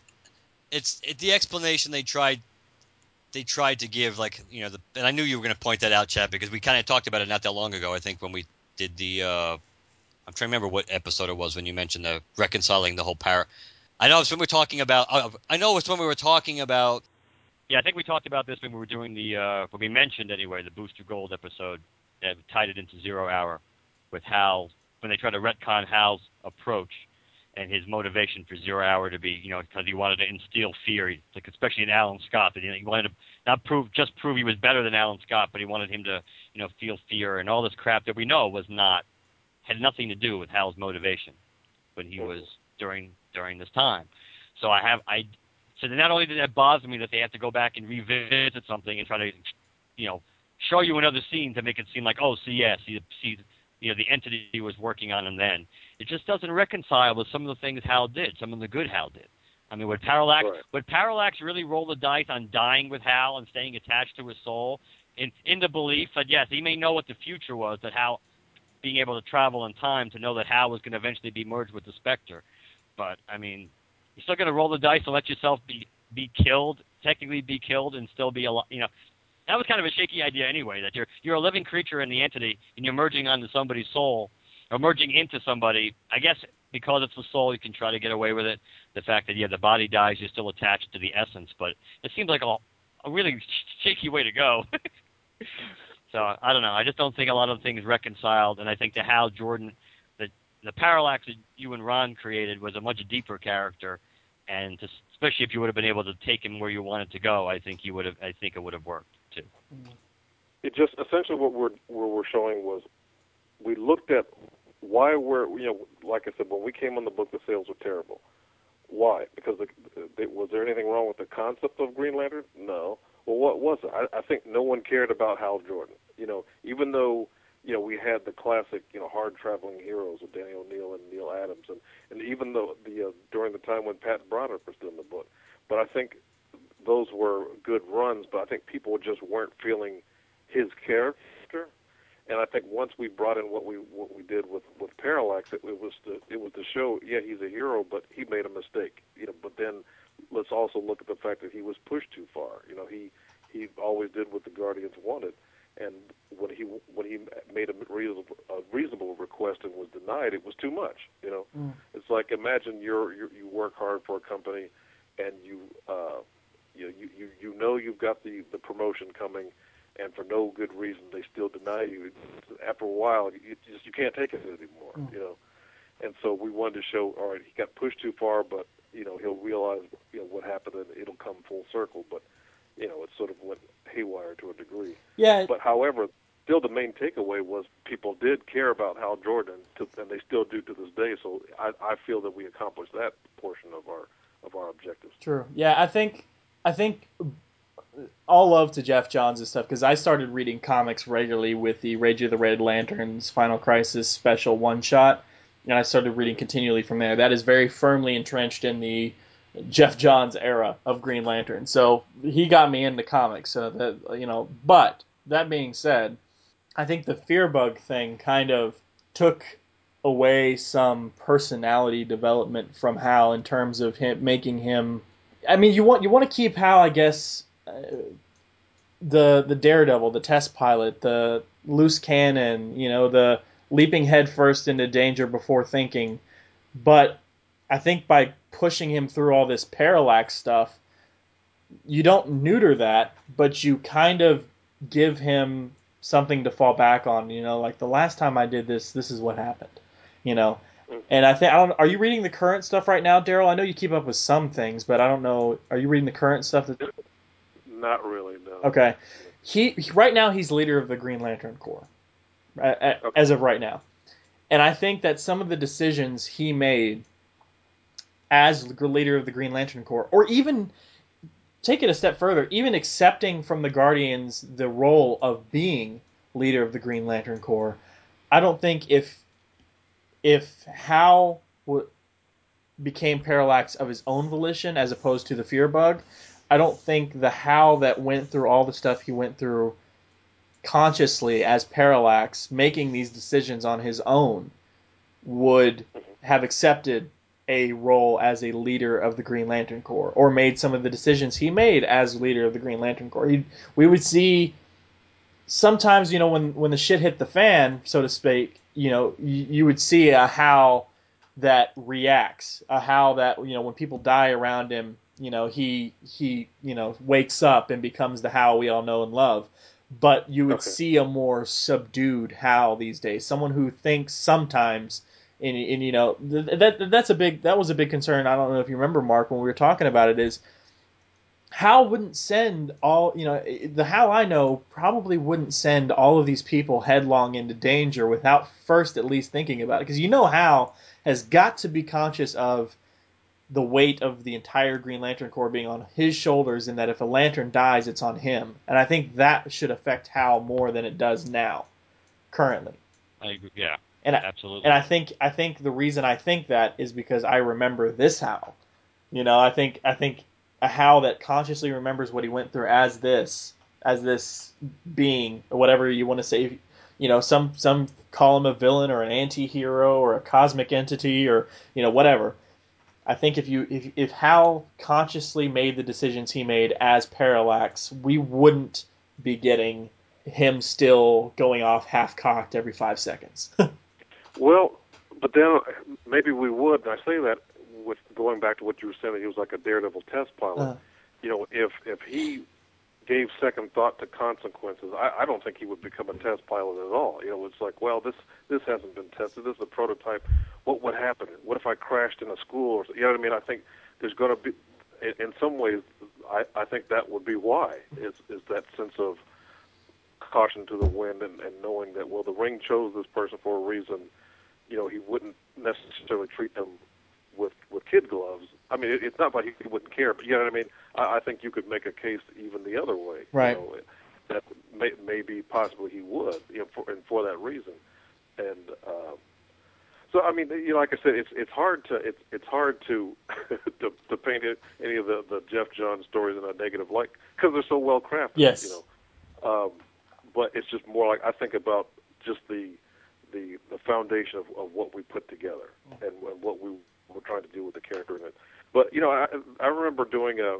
It may have uh, been on your show when Ron and I were on together, where he he he related doing characters for a company like a DC or Marvel, like like uh like having like leasing a car or renting a car. Like yeah, you get the drive, you've got access to it, but ultimately you have to give it back in good condition, you know, in, the, in proper condition. And that's that's that's a really good analogy. You know, um, we we couldn't do but so much, Yeah. and, or if we did a lot, we had to understand that they that they that own the car can do whatever they want with it since it belongs to them. You know, uh, I think about um, some of the things that happened during Judd Winick's run that were different than what you know Ron and I had planned, but you know it, it, he was still did things under uh, DC's approval, and therefore you know it's it's every bit as legitimate. You know. Yeah, yeah, and kind of along the same lines. Just one thing I wanted to mention because every this this is this is one of Mark's you know big favorite issues, but everybody else uh, out there listening knows one of my favorite issue uh, storylines rather is when uh, Kyle first becomes Ion. Um, and I. I there's there's there I I would be remiss and, and people who know I'm a big fan of that story would I would be a little remiss if I didn't mention how uh, Kyle taking uh, it's the energies of Thanos, Parallax, and the power cosmic all in one shot.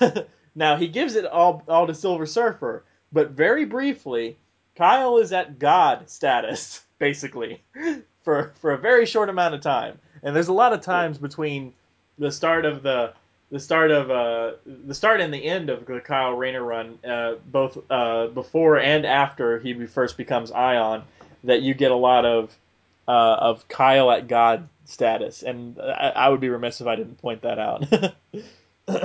You're considering he this all started with him getting handed a ring, you know, in a in an alley, you know, to to having that kind of power. It was never something that he aspired to or was ever destined to. But, yeah. You know, it was thrust upon him, and, I, and really, I think that's why the character still uh, um, is is well regarded to this day. Is because a lot of people he was created to be an everyman, and that's I think that was the appeal. I mean, I yeah. think some of you know throughout comics, you know, in different genres, when you have an everyman character, what it does is it puts the reader in that character's position, and so you to help with being able to identify with the yeah. character. I, I, I think. But, I'm sorry to interrupt. Go ahead. Oh, I'm sorry. Just it's, but then uh, it's, that's not to say that every character has to be that way. I mean, there are certain characters that need to be the character that that, that can't be you. I mean, it's it's sort of like Captain America is not an everyman, but then that's why we like him. Mm-hmm. You know, it's the, the hero that you aspire to be, and that, really that was the contrast between Kyle and Hal. Hal was was who you aspired to be. Kyle was who you were, and what it would be like if you could learn from someone who's got it together, et cetera. Yeah. You know? And I think I think that that very well sums up why I like Kyle Rayner. In his his current status, he's the White Lantern, the only White Lantern, and he's mm-hmm. at God status. He has the life equation within him, and it's it's the reason I love Kyle Rayner at God status is because he doesn't want it. he's he, he's he's the guy who I, I mean, he went through everything he went through from Emerald Twilight to Rebirth, and then Hal comes back on the scene, and one of the first things Hal, as Hal, no longer influenced by Spectre or Parallax or anything, Hal as Hal, one of the things Kyle says to Hal is, you know, basically, I was just a placeholder, you know, uh, waiting for, you know, now you're back, man. You're the real deal, and I, I'm just some kid you know, I'm not a hero. And and then Hal looks at him and kind of grins and says, "What do you think you've been doing all this time?" and you're just like, "Come on, Kyle, we believe in you. let's let's let's get this going." he was Rodimus Prime. I, I don't know if you're if you're ever into Transformers, if you've seen the uh, the '80s Transformers movie where uh, the matrix of leadership that the Autobots have was going to be passed to Ultra Magnus, and you know, it gets stumbled, and you know, Hot Rod catches it and he becomes you know the Optimus, but it wasn't meant for him, you know. Yeah. But then we find out that well maybe it was, you know. So you know Hal was I guess essentially telling Kyle like no you know you you are meant for this you, you just don't know it. Yeah, for sure.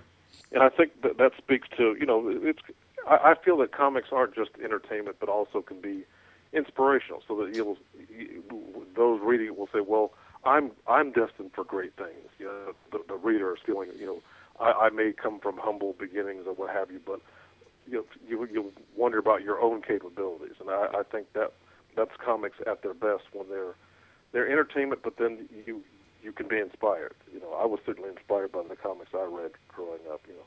Yeah, and I I mean I think I think even not not even definitely the stories and definitely the art but even just comics in general. Like I, I latch I latch on to the you mentioned it earlier, Green Lantern, Green Arrow. Uh, that is one of my pinnacles of comic achievement in my mind.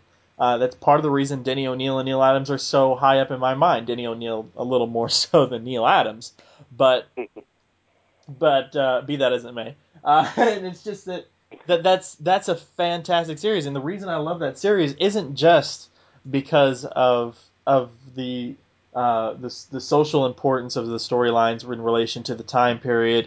It's not because of the uh, amazing artwork. It's not because of it. It's also because of what it means. In, in and I'm not even going to get into it because I have a spinoff podcast about it, and I'll be getting into it later on. But or I will have already gotten into it by the time people hear this episode. Uh, but spoiler alert! Actually, post spoiler alert. but the the reason I like it isn't just the content within the pages. It's the content in relation to not just the time period, but what was happening in comics. It's it's it's what this does to say "f you" to the comics code. It's what it's what this does and impacts the public so drastically that the comics code even goes, yeah, we got to revise things a little bit, you know. So, I mean, it's just that. I mean, it's it's and I and I hold that up. You know, I know more about Green Lantern, Green Arrow than I know about some of my favorite novels or movies, and that's that's because it grabbed me so hard that it was just like, hey, pay attention and don't even and look past the pages and look at what happened when this was happening.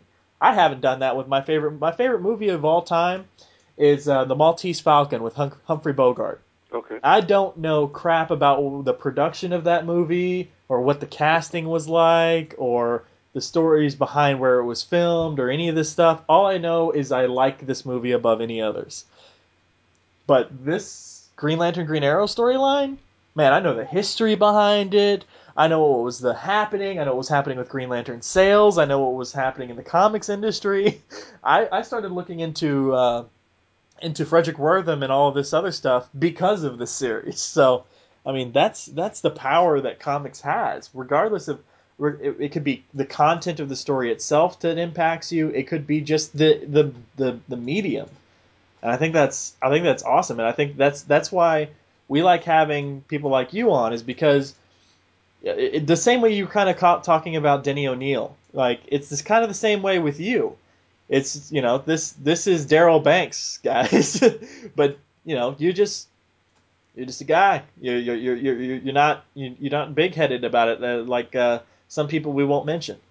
You know, we, we won't mention we we won't mention it, but uh, well, mainly because it's not like well, I'm pretending to be just a guy. I am just a guy. yeah, yeah, yeah. I I still live in the, in the same city I was born and raised in. You know, I, I could I could see if we're having this conversation. I'm on my yacht and I'm, you know, on, on a cell phone, on a on a satellite phone on my yacht as they as they put another coat of wax on my Ferrari. Maybe I might be a little bit different. I, I might. I don't know. But you know. I have to open another case of champagne. Hold on, guys. right, right. Oh man. oh. Well, Mark, you you have anything else to say about this issue? I mean, it's your it's your baby, man. Chad, man, you're just weighing me down with this pressure. Hey, hey, I told you. It's your baby. It's your baby. I think this is ah. the Oh. first time I've said it's your baby. everybody differently. It's my baby. It's Darryl's baby. That's- I'm just babysitting. Oh, Have you? I don't. I don't know. Have you ever? I, I don't. I'm not sure if he would even do them, but have you? Have you ever reached out to Terry Austin, possibly? Uh, I don't even know if he would do that sort of thing. I, I would. I, I remember trying to talk him into doing some more conventions, but it's just. I, I don't know. Just doesn't seem to be something that he really has much inclination to do, and that's too bad because you talk about someone that's got story after story after story that um, is it's literally an unending supply. You know. yeah. I mean, he could write a book today. You know. I don't I don't know if you've uh, ever interacted with him, but one person that I've interacted with, you know, going to conventions, who I really enjoyed talking to, that I didn't know a whole lot about his background of work, but I was just fascinated by his stories. Uh, Alex Saviuk. Oh yeah, I see all the time. that dude is a wealth of knowledge and stories and, anecdotes. That if you, I know, I know you've met him and talked to him, Darryl. But if anybody out there has ever uh, heard of him or seen him at a convention, just talk to him and just let him talk. It's it's the best. I mean, most most seniors in the industry they they they've got so many stories, but I mean, but with Terry, it, it tends to be. I, I I I mean, I've known him for years, you know, well over a decade, but to this day, you know, I'll mention something and he'll tell me something that, that to him it's just information, just something that happened, but it, it's things that if I'm standing up, I'm sitting down, like, what? You know, like, you know, let's say I'll, I'll bring up, you know, his. Cause to me, he's always the, the guy that worked with Chris Claremont and John Byrne on X Men, you know, and it'll be something I may bring up about that, and then he'll tell me yet something else about that era of comics, and I'll be like, what? People need to know that, you know. but at one point I think I was going to write them down, but you know, after the hundredth time, like I'm not going to remember all this stuff. He's just going to have to do a book or something. You know, it's like, oh, you mean that's what happened? I mean, I mean, he knows the story behind the story behind the story type of thing, and there's so many things about, uh, you know, just industry things. I mean, I'll give you an example, something simple. When I was a kid, I couldn't afford it, but there was a a Superman versus Spider-Man Marvel DC crossovers. You know, in the spirit of speaking of Marvel DC crossover. And I remember, uh, I forget how, what the cover price was. Whatever, whatever it was, I didn't have that much money. It, it could have been a dollar, but I, uh, the comics were like a quarter when I was a kid. But anyway, um, come to find out, Terry did some backgrounds in that. Now I didn't know that. It was, I, I think, because he was just an assistant, it was uncredited, and he would he would go on to this to describe the, the pages that he worked on and he, the reason he can describe because he's got the he had them there in front of him. Like you have the original Spider-Man versus Superman Marvel DC crossover original pages that you worked on. Yeah, yeah. And like I said, I don't know about you, but you know, you talk about that was that was the that's how it started. That was the first Marvel DC crossover. You know, and, and what a crossover it was. And I know I have that book. This guy, this guy has these pages. You know, it's like wow. Um, you know, he's he's done it to me again. I mean, that happened when he would he told he when he told me he had uh, uh, the Days of Future Past cover. Ooh. Stuff like that. You know, you're walking around and you're on your phone, and then he tells you that like, I need to sit down. you have that original cover. You know?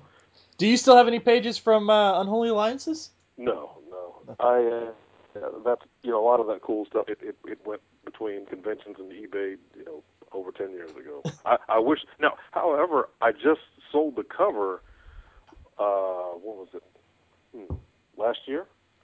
Because all this time, I, I remember coming across it in a in a in a in a closet. I had a these big pieces of cardboard. I thought it was a photocopy because it was so big. I said, well, why did I make a big copy of it? Well, come to find out, it was the original. And when I think about it, as as if you look at it, it wraps around. It's like a double, like a cover, like the in- image wraps around. Right. Right. But it's not. It's not just like two covers. It was. I forget how it was, but it, it was just an odd size, and because of that, I thought it was a copy until uh, I think I was cleaning up, and I, I, yeah, I ran my hand across it. I'm like, wait a second, this is the original cover. like I, I thought all my good stuff was gone. You know? and I, you know, I think I posted it on on uh, on uh, Facebook or something like that, and and uh, a guy I know by the name of uh, Michael White, he goes by the name of Off White. He he bought it immediately. It's like, is that for sale? and I'm like, well, you know, I I need a significant amount to to part with it, and and he he met and exceeded my asking price, and the way it went. And fortunately for him, I know that it's you know he's going to keep it. I mean, it, obviously he's got the right to sell it, but he he actually collects artwork. You know, Yeah. he and Mike McKone are good friends, and you know he he combs the the the convention verse with him, so I I know it's in good hands. You know? Yeah, I, I like I like art art collectors that do that. Yeah, I don't I can't stand the ones that just buy up pages and snap them up on eBay and stuff because like the only piece of original artwork I have is from uh, Rodney Ramos.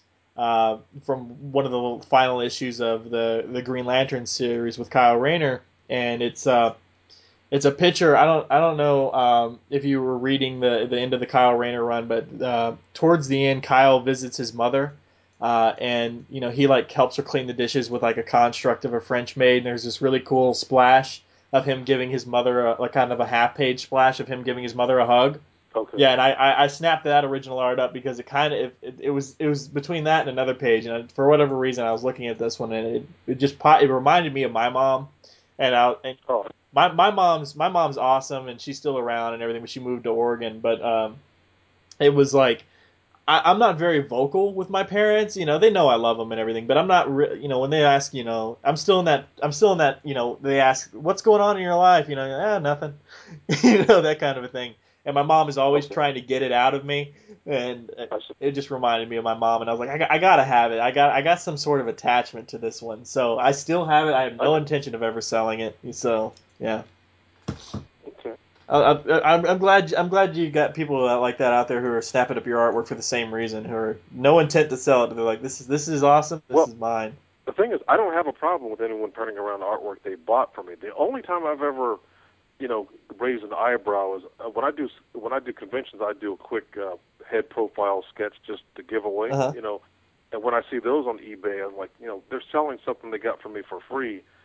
You know, of course, I'm thinking, well, who would buy that? Because all that person has to do is see me at a convention, and they can get it for free, no shipping charges, nothing like that. You know, uh, that kind of bugs me. But it, when it comes to artwork, either former commissions or or original pages, I, I, it doesn't bug me that they're that they resell. You know, it, Yeah. it doesn't. It's just with uh, with this Green Lantern Silver Surfer cover. But what it what it meant to me, I I, it, I like the fact that it's in the hands of someone that really appreciates it. Yeah. Like I said, he's free to, to to resell if he if he chooses.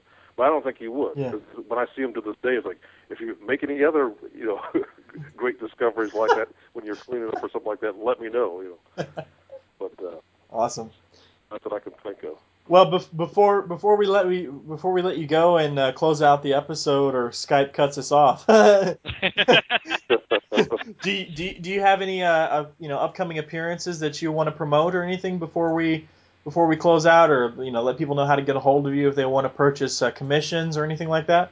Well, I can be reached uh, very easily on uh, comicartfans.com because it's got my a link to my email there.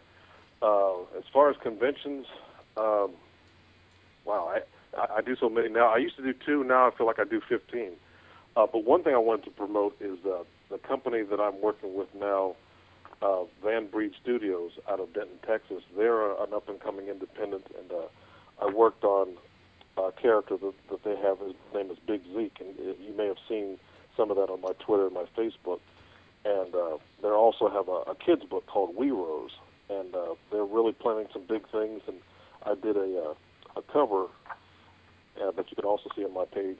And so I guess I really want to you know help promote them because uh, they're uh, I mean a great bunch. I mean I say bunch, really it's a husband and wife team. Uh, matter of fact, uh, they were in town and uh, they took uh, my wife and daughter out to uh, and myself out to, out to eat for, for lunch. And uh, we will. Uh, um, the the founder's name is Alan Cordry, by the way, and uh, he and I will also be uh, will be back in Texas because we were in Texas recently. Uh, first weekend in uh, in December we'll be in Dallas, but it's a couple of store signings to help promote some of the projects, things like of that nature, and we'll be accompanied by some former Dallas Cowboys. So hopefully that will uh, you know help uh, with the turnout. You know, so uh, I, I definitely want to put that out there because uh, they're they're a great up and coming company, and I, I expect great things with them. Absolutely. And since since they're based out of uh, Texas, does that mean you're going to be coming to Austin anytime soon, or thereabouts? I'm not sure. They, they it's, it's more like they, they line up the tours and they, they say, well, can you can you work this in the schedule and you know, yay or nay, and, and I'm there. So um, uh, next month will be my second time in Texas because of them. So um, who knows, uh, you know, what's next? But they, they, plan on it as far as the promotion. For example, uh, I, I guess spoiler alert, I'll be making my C2E2 debut next year Wow. uh, because we really want to promote We Rose at C2E2. So we'll have a table. Uh, Van Breed will have a table of which I'll be accompanying them. So you know, if, if there's an Austin show that's on their list of uh, venues to help promote their their projects, I would say it's highly likely you'll see me. Probably the San Antonio Comic Con. Uh, Dallas is like three hours away, so that's not going to work. But yeah, but but yeah, yeah, I, I would imagine so. There's so many different.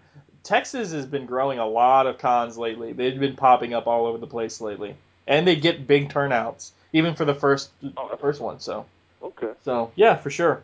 All right, well, uh, thank you so much for coming on, Darryl. This was a lot of fun. I mean, I, I like I like the more free phone, the the free form. Free form, right? God, what did I say? We know what you meant, Chad. Yes, thanks. Thank you very much, Darryl. It's been great. It's really great having you back on. Great having you on for Oh. the first time since when I'm actually on finally. I enjoy it. I enjoy it all the time. Talking about stuff that means a lot to me, and uh, and uh, it's it's always good to feel that others have that same enthusiasm that I do. awesome, absolutely. Absolutely. Well, thank you so much for your time, Darryl, uh, and uh, we look we look forward to seeing your uh, your work with uh, with your Denton team, man, for sure. All right. All right. Thanks again, guys. And, uh, No hope problem. to talk to you we'll very to you soon, Darryl. Yes, talk to you soon, All right, sir. thanks again. Okay, take care. Bye bye. Bye bye. So that was Darryl Banks. Very nice. very impressive as always. As always, I I totally spaced. I, that that is your first time talking to him, huh? Yeah, that's why I was nervous in the beginning. I tried to. I I tried to. I tried to try not to be any different than I normally am, but you know I did feel. I felt more. I did feel subconsciously anyway a little more, or maybe not subconsciously. If I'm aware of it, it's not subconscious. But I certainly I was consciously aware of the fact that I felt a little more pressure in doing the but he's so easy to talk to. And it didn't make it. It didn't Yeah. last for long. Plus, I'm glad he kind of interjected along the way, which which helped. Yeah, absolutely. Yeah, it's totally spaced that you, you hadn't talked to him before. Just just the amount of times that we've mentioned him and talked about his artwork and actually talked with him on Facebook and on our Facebook page and stuff like that. I guess I kind of I know, but- assumed it had already happened, but yeah, totally spaced. I know. I've been. I mean, he and I have been. He and I have been emailing probably for like on a regular basis, probably for close to at least I think. I think for four years now, because I think I have commissions from him for the last four for the last four for at least, I think for at least four years so far. Wow. So yeah, he and I have been he and I and I have been talking via Facebook and email for probably like four years. So yeah, this is the first time I've ever actually talked on the phone. So Well, not nice. not bad, not bad at all. It was a good episode. Yeah, a lot of fun. We we kind of deviated off track, but when you got a creator on the line, you gotta you gotta go where the conversation takes you. Yeah, it was good. We got some good stuff. for sure, for sure. That's why that's why I asked him about the parallax cape thing because I knew he responded. I knew he had replied to that Yeah. at one point because when we had raised when we had mentioned that I think during the Emerald Twilight coverage about how they added the cape and how it, you know that was a much that's here you know how that's iconic parallax. That's a cape. I don't think he, he would have ever looked as cool. and he, I remember he he said to me that oh that you know whenever you're ready for the story about like uh, how we got you know how parallax got his cape, just let me know. so I figured well we kind of had a natural segue, so let me ask. oh man. Well, uh, no feedback this time around. Uh, we don't have any more emails, so No, we've been dry, we've been drying up. We we need you guys to help us out here. You need you need to pump us up. did you really just do the clap? Yes, Did you point at your computer screen? yes. That's awesome. you, got to do it. oh wow. You got to commit. You got to fully commit. Oh man. Oh, okay, guys. we'll uh, we'll we'll talk to you guys down the road. Mark, you want to let them know how to contact us? Sure, you can email us lanterncast at gmail.com. Lanterncast at gmail.com. You can visit our webcast, which is lanterncast.com. I know it's a shocker, but yes, that's what it is. lanterncast.com. You can visit our see our products of the week, our Ring Cyclopedia episodes, movie reviews, blogs. Our new episodes are posted there. They're also available on Stitcher and iTunes. And if you like us there, please leave a feel free to leave us a positive review anywhere and everywhere. Uh, last but not least, if you would like to leave us a voicemail, you can call us at 708 Lantern, 708 Lantern, and let us know what you think. All right, guys. Uh, next time around, uh, we're not telling you. so we'll just talk to you guys on a, at another date uh, about a week from now. So you guys, In another time. that's right. All right, guys. We'll All talk right. to you later. Bye, everybody. Bye.